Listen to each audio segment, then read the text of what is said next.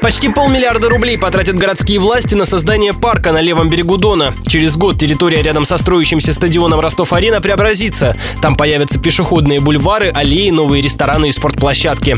Проект обновленного километрового участка левого берега от Ворошиловского моста до ресторана «Эдем» проходит госэкспертизу и будет утвержден на следующей неделе.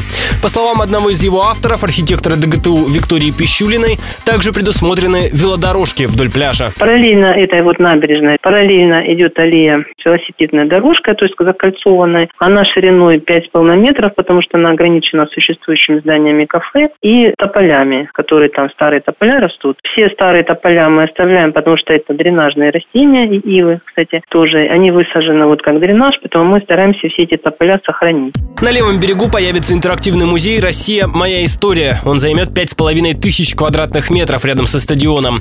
Репортаж о том, как еще изменится левый берег, слушайте в дневном эфире «Радио Ростова».